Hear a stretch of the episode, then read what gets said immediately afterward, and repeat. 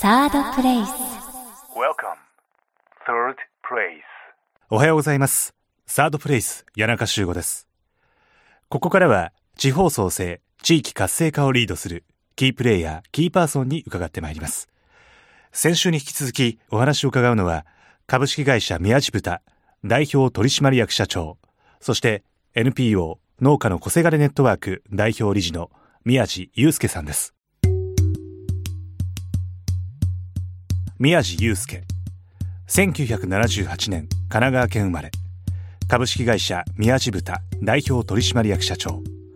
NPO 農家の小せがれネットワーク代表理事。慶應義塾大学総合政策学部卒業後株式会社パソナを経て実家の養豚業を継ぎ2006年9月に株式会社宮地豚を設立。2009年日本の農業の現状に強い危機感を持ち最短最速で日本の農業変革を目指す NPO 法人農家の小せがれネットワークを設立。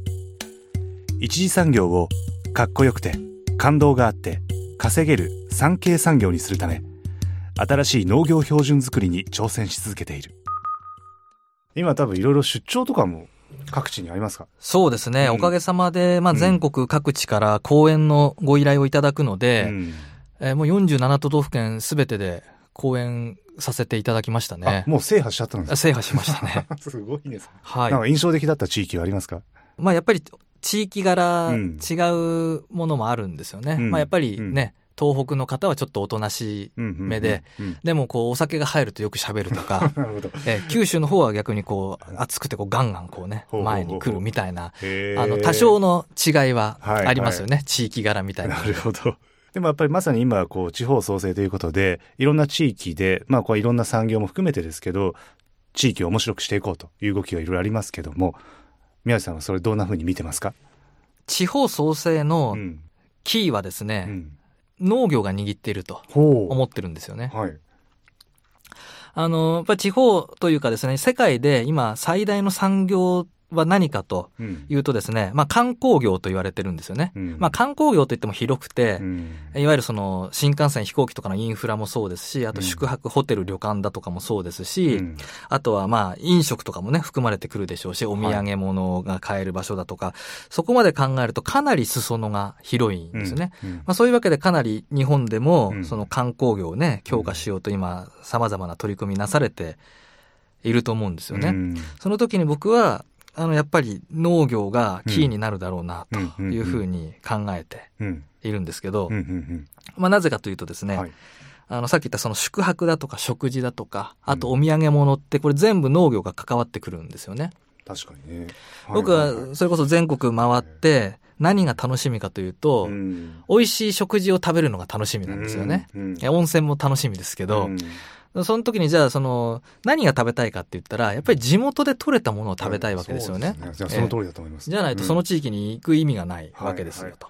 でその時にじゃあその地元で採れたものって誰が生産してるんですかって言ったら農家ですよねと。ねそうそうですね、えまあ、なので、その、泊まる旅館だとかホテルだとかで提供される食事の原材料は農業が担っているということになりますようねと。ん。それからまあ別にその旅館ホテルに限らうず、ん。現地で食べる食事どころに行ったら当然地域の農家が生産した農産物だとかうん、取れたお魚がうん。使われてますよねと。う。ん。それからじゃあね、帰る時のお土産を買って帰ろうと思った時に、ね、やっぱり地元で取れたものをお土産で買って帰りますよね。そうですよね。ええ。でそう考えると、うん。やっぱり農業がキーになってくるわけですね。うん。それからもう一つ地域で課題になってるのは、やっぱり雇用なんですよね。何が地域問題かというと仕事がないことだとうん。いうふうに言われて、今逆にでもね、えー人手不足になってきてはいるんですけど、はい。で、その仕事に関してもやっぱり、あの、労働集約型の農業はですね、うん。雇用の受け皿にうんなるわけですね。うんまあ、あんまりこう、いいお給料は払えないかもしれないんですけど、うんまあでも、あの、確実に雇用の受け皿にはなっていくぞと。うんそう考えると、やっぱり、ね、地方創生、キーは農業かなと。まあ確かにねあのちょうどあの自分もいろんな地域行ってですねその話聞いて、まあやっぱり泊まるのが楽しいし食べるのが楽しいというになるわけですよね。はい。やっぱりその面白いなと思ってあの印象に残ってる地域って食もそのこれはどこどこの誰々さんが種の何からね、こだわって、これを使ってこう作ってますよみたいな、全部ストーリーがあるわけですよね。そうなんですよね。ねえその、やっぱりね、うんちくがね、まあ楽しみみたいなものでもあるんですよね。はいはい。ええまあ、なので、まあ農業もですね、その、もちろんうんちく大事なんですけど、うんでもね、うんちく以上に大事なのはやっぱり僕はその人そのものだなというふうに思ってて、まあそのうんちくにその人の話が入るっていうのはあると思うんですけど、うん。えっ、と、その農産物のね、ブランド化していきたいって思ってる地域ってだからたくさんあるんですけど、うん。どうしても、その、農産物のブランド化を図ろうという時に、うん。まあ考えるのが、その、なんでこの農作物は美味しいのかっていうところに終始してしまうんですよね。うんうん。でもそれだけだと残念ながら、まあ、100点満点で言うと50点うんで、うん。もう50点は何かというと、やっぱりその生産者自身の、ぱりストーリーを伝えていくことなんですよね。うん結局その農産物だけだと、まあ全国各地どこでも作っているわけなんですよねと。うんで、その違いをどうやって出すかって言ったら、やっぱりその人で違いを出していかざるを得なくなるわけですね。うんえーで、やっぱりそのよく物語、こう物を売るんじゃなくて物語を売りましょうって話あるんですけど、うん物語って必ず主人公がいますよねと。うん主人公って当然ながら人ですよねと。うんだから物自体が、まあ、主役になるんじゃなくて、やっぱり結局人が主役になるということなんですよね。だかうんらそれが、あの、きちんと、あの、理解できてないとう、ん全然こう、なんか全然こう農産物ね、うん盛り上が、もう飽きていきたいんだけど、うんちっともこう、ね、うん盛り上がっていかないなっていうことになっていくんですよね。なるほど。まあ、いわゆる人ですね。その人のストーリーを、じゃあどうやって伝えたらいいかって何かアドバイスありますか？これはですね、やっぱり現地で、えー伝えていくしかなくってですね、うん。例えばウェブサイトだとか、うん。今しょ、冊子もね、たくさん作られてたりだとか、うん。あの、あるんですけど、でも、残念ながらね、うん伝わらないんですよね、それだとね。僕も地域に行くたんびにたくさん冊子もらって帰るんですけど、うんやっぱり残念ながら伝わらない。一番伝わるのはやっぱり直接会って話を聞いた方なんですよね。はいはいはい。だからまあ、ちょっとね、鶏が先か卵が先かみたいな話になってしまうんですけど、うんまずはやっぱりいかに地域に来てもらうか、うんで、その地域に来てもらって、その農業者のストーリーを自分自身に語ってもらう、っうん。ていうものがやっぱり大事になるんですよね。なるほど。えーだからその地域に来てもらうためにその冊子が必要なんじゃないかっていう話もあるかもしれないんですけど、うん。あの、でもやっぱりサッカーだって野球だってホームとアウェイってあるわけじゃないですか。うんホームの方が力発揮できるわけですよね。だから、うん。あの、東京に出てきて展示会に出展するんじゃなくって、うん。だったらその予算をいかに、うんあの、東京の方に地域に来てもらうかを考えて、うん。その地域でどうやってうん。お出迎えをしたらね、うん。その地域のファンになってもらえるかっていうのを考えた方が、人数的なインパクトは小さいんですけど、そっちの方が、うん。あの、後々のインパクトは大きくなるはずなんですよね。はいはいはい。そうか、なんかそう、すごくお話変わってわかる気がするんです。こうもしかしたら自分の身の回りにいる人たちを大切にするところからスタートした方が、実はそのご縁でまた紹介があって、はいでやってくるとか、なんか逆にそういうのがパワフルなのかもしれませんね。そうですね。うんやっぱり、あの、いいものは人に伝えたい。うんだから、近くの人にまずね、家族とか友人にうん伝えられないものはですね、うんあの、い頑張って外に伝えようと思ったって絶対に伝わらないですよね。うんだからそれこそ自分の友達にね、ちょっと、谷中君うちのバーベキュー来てよって自信を持って言えるものじゃないと、やっぱお客さんを呼ぶことはできないですよね、と。そう、そのバーベキューに最初に行かせてもらったのも、友達からね、あの、すごく熱烈に推薦を受けて、で、まあ、あの、同じ同期だったわけですけども、あの、やっぱそういうのって、どんどんどんどん広がっていくじゃないですか。特に今の時代は広がりますね。うんやっぱりね、まあ Facebook、Twitter、ブログだとか、うんまあインターネットの普及が大きいですよね。はい、はい。僕も毎月、あの、友人知人にメールを送るよう、電子メールを送るようにしてるんですけど、うんコストはほぼタダなんですよね。うんこれが、1通100円のダイレクトメールを送ろうと思ったら、うん大変な額になってしまうんですよね。そういう意味で、あの、我々のような、あの、小規模事業者がうん、商売が随分しやすくなったな、というふうに感じますね。ってことは逆に言うと、その始めるのもすごく敷居が低くなったと。ああ、低くなりましたね。うんえなんかあの、特にですね、地地域に行っても上手に例えば Facebook 使いこなしてるおじいちゃんおばあちゃんとか、はい割となんか増えてる気がするんですけど。そうですね。逆におじいちゃんおばあちゃんが使いこなせればインパクト大きいですね。うんギャップ萌えってやつですよね。確かにね、えギャップ萌えね。そうですか。なんか例えばこれから自分もその、まあブランド化ってどういうことなんだろうとかと、そういうことも考えたこともないとはい。言った方にも、すぐに始めることっていうのはできるもんなんですか？まず、そのブランド化をしようと思った時に、うん。まず自分の、まあ、農産物なり商品のブランド化をする前に、うん。まず自分自身をですね、うん。ブランド化していこうっていう意識を持たないとダメですね。うん。えうん。人勝負なので、うん。まずは自分自身がうん。売り物になるというかですね、していかないといけないなと。うん。僕、その、社会人の頃、まあ社会人というかね、その、うん。勤めていた頃、毎朝早く起きていろんなビジネス書を読んだんですけど、うん。すごい印象に残った言葉があってですね、はい。何かというと、営業の本だったんですけど、うん。営業マンは商品を売る前に、まず自分を売れとうん。いう言葉があったんですよね。うん。これは今でも結構ですね、こう印象深いんですけど、うん。確かに競合会社ってたくさんあるんですよね。うんで、あの、品質もみんないいもの作ってるんですよ。うん。やっぱりね。うん。じゃあ、その時に何が勝負になるかっていうと、うん。やっぱり売る本人うん。が気に入ってもらったりだとか、うん。自分自身がやっぱり、こう、お客さんに気に入って、ね、商品競合のもね、大して変わらないけど、変わらないからこそ、あなたから買うわと。うん。やっぱりそういうふうに言ってもらえるようにならないと、うん。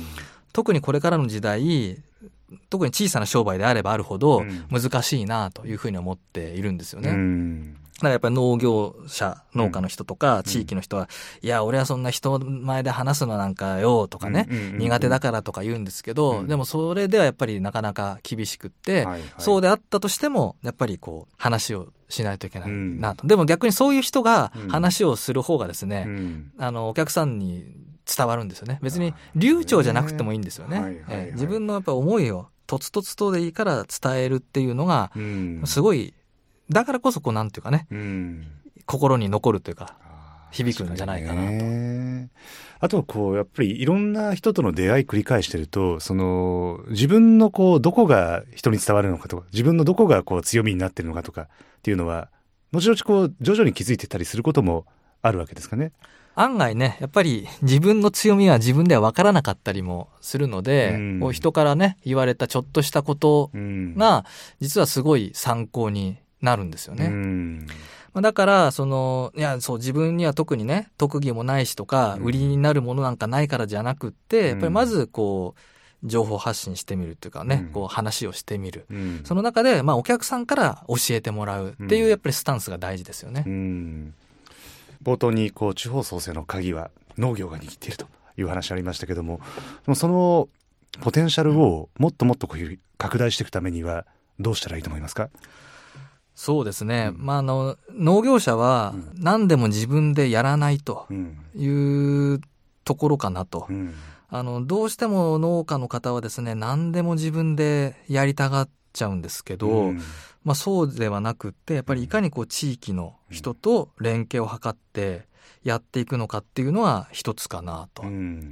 一人でできることっていうのは限られてくるので、うん。やっぱり周りの人に協力をしてもらうというか、うんお互いのこう強みを持ち合って、まあ新しいものを作っていくと。うんまあ、そういう感覚が必要ですよね、やっぱり。うん例えばその農業の分野で全然異業界とのコラボっていうのはできるようになってるもんなんですか？まあ、いわゆるね、6次産業化だ、農商工連携だっていうのは、あの、もともとは6次産業というのはね、生産者が自分で作ったものを自分で加工して自分で売るっていうのが基本ベースにあったんですけど、うん。今はそうじゃなくてもうちょっとね、範囲を広げて、ややっぱり他社との連携っていうものがやっぱり大きくなってきているので、そのためにやっぱりきちんとまず自分の強みを理解しておくことですすよね。うんで、自分の強みをですね、徹底的に磨くことですね。うん。特にこれからの時代は、一つじゃ結構きついんですけど、二つか三つ自分の強みというものを、うん。まあ見出して、それを徹底的に研ぎ澄ませていくことで、うん。他の強みを持つ人と組めるようになっていくとなるほど。いうことですよね。うん。何かこう、まあ、北から南までいろんなこう地域を見渡してみてなんか面白い事例とかも出てきたりしてますか？この人面白いなとかですねうまくやってるな、みたいなとこ。そうですね。まあ、はい一番元気だなと感じるのは島根県ですかね。現地に行ってみると、うん本当にですね、あの行政の方をはじめ、うん若者だとかですね、うんえっ、と、本当にこう地域のために何ができるのかっていうのを考えてうん活動してる人も非常に目立つんですよね。うやっんぱり、あの、危機感が違うのかなというふうに思うんですけど、もううん本当に島根県はどこ行ってもあ元気に活躍してる人がいますね。うんあの中国地方って、まああのまあ、早い段階から過疎に直面してきた、はい。ね、ところもあるのでやっぱりその何かしなきゃっていうところはすごくあるんでしょうかね。すごい強いですね。うん結局ね、本当に危機感を持たないと、うん本気で動き出さないっていうところなんだと思うんですけど、うん。でもやっぱりそれで、あの、まあ、衰退していると今言われてますけど、農業は、あの、こう、右肩下がりになってきたのかなというふうに思うんですよね。うん。今、あの、農家の小せがれネットワークで、農家のファミリービジネス研究会を、うん。あの、立ち上げましたけど、うん。これはですね、その事業承継をテーマに、かなり大きなテーマに掲げてるんですけど、うん。まあ、キーワードはですね、うん。事業承継は今すぐ始めろっていうところなんですね。はいはいはい。なんとなく、親父もまだ元気だし、うん。自分もまだまだ勉強の身だからね、えー親父にから正式にこう社長を継ぐっていうのはね、うん。まだ後だなってずっとこう考えてるとですね、うん。いつ親父さんがね、何かね、こう、なるかっていうのはわからないじゃないですか、ね。えーで、何かあってからだと遅いんですよね。うんなので、計画的に親父さんの元気なうちに、うん。こう事業承継に取り組んでおかないと、もう本当後で取り返しのつかないことになってしまうんですよね。うん。なので、その危機感がね、うん。あの、募ってからやるんじゃなくて、やっぱり今のうちうにん。何ができるのかとか、何をやっておかないと後々うん。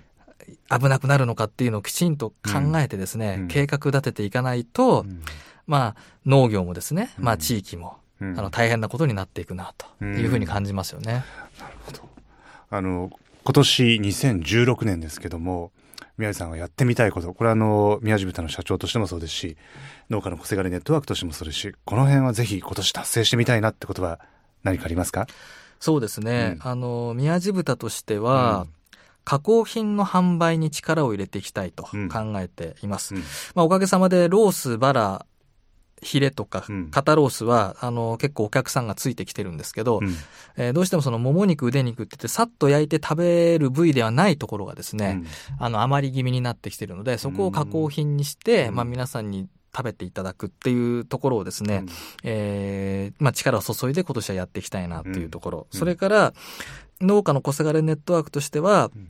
あの、農家の小せがれネットワークだからこその、うん。その農業研修のモデルケースを作りたいというふうに考えていて、はい。えーまあ、その全国の農業研修に呼んでいただいて、なんなんですが、うん。今のその農業研修というのがですね、うんえーまあ、ちっとも農家のためになってないなとうん。いうふうに感じているんですよね。まあ、年に数回外部の講師を呼んで講演会を開くというのが、こう、農業研修の型になってしまってるんですけど、うん。これだとやっぱりちっとも農業者が育たないんですね。うん。なので、まあ僕らがですね、その農業研修の新しい方もあらかたできているんですけどをあの提案して、今年はどこか一箇所ででも、うん。その農家の小せがれネットワークがプロデュースするうん。農業研修をうん。開催したいなと思ってますね。それすごい面白そうですね。面白いですよ。僕、これが全国に広まれば、はいはい。本当に農業界変わると思ってるんで、うん。結構ワクワクしてますね。そっかそれは今日はまだ聞いちゃダメなんですね中身がそうですね。あの、まあ、今のところそんな感じ です。はい。そうか。でもあの、今後ですね、まあ、あの、今年の動きもそうですけども、えっと、まあ、将来的にこんな風にしていきたいなっていう、まあ、あの、ビジョンみたいなところっていうのは、ぜひ一言聞きたいんですけど、何ですか？まあ、一次産業かっこよくて、感動があって稼げる産経産業にすると。うん。これはあの、僕自身この言葉がひらめいた時に、会社を辞めて実家に帰って、親父の後を継ごうと決心できた言葉なんですけど、まあ、これを、まあ、推進していくとうんいうことに尽きるかなと。また、あの、次のバーベキュー、どのタイミングで参加できるかわかりませんけど、ぜひお邪魔したいなと思ってますけども。ええ、毎月1、2回やってますんで、はいええいつでもお待ちしてますリ。スナーの皆さんも、あの、ホームページねはい。ちょっとチェックしていただけると、はいすぐ見つかると思いますんで、もしかしたらそこでこう、ああの時番組聞いて来たよみたいなところの出会いがあったら面白いですもんね。そうですね、嬉しいですね。うんいや、結構ね、その、僕出させていただいたラジオを聞いて、はいバーベキュー来ましたっていう人ね、実は結構多いんですよね。はいじゃ。あちょっと今回も、もしかしたら、ね、首都圏に限らずいろんなところから、そうですね。はい。来ていただいたら嬉しいですね。じゃあ、あの、番組聞いたよっていう方には、ちょっと、あの、ぜひ一言、宮治さんにね、伝えていただくようにしたら、したら、きっと何かおまけがあるかもしれません。そうですね。もう会場でありがとうございましたと いうふうにお伝えしたいですね。あの、ぜひですね、今後その、さっきの研修の話もそうですし、ファミリービジネスの話もそうですし、すごくなんか、実はものすごく大事なトピックですよね。いやもう本当今の日本にとって、うん。僕最も大事なトピックだなとうん思ってますね。うん。なので、あの、多分、皆さんのことですから、すごく短いタームでどんどんどんどんまた新しいことがスタートしていくと思いますけど、いえいえ、もうコツコツやっていきます。またぜひちょっと番組でもお話聞かせてください。はい。ありがとうございます。2週にわたってどうもありがとうございました。ありがとうございました。サードプレイス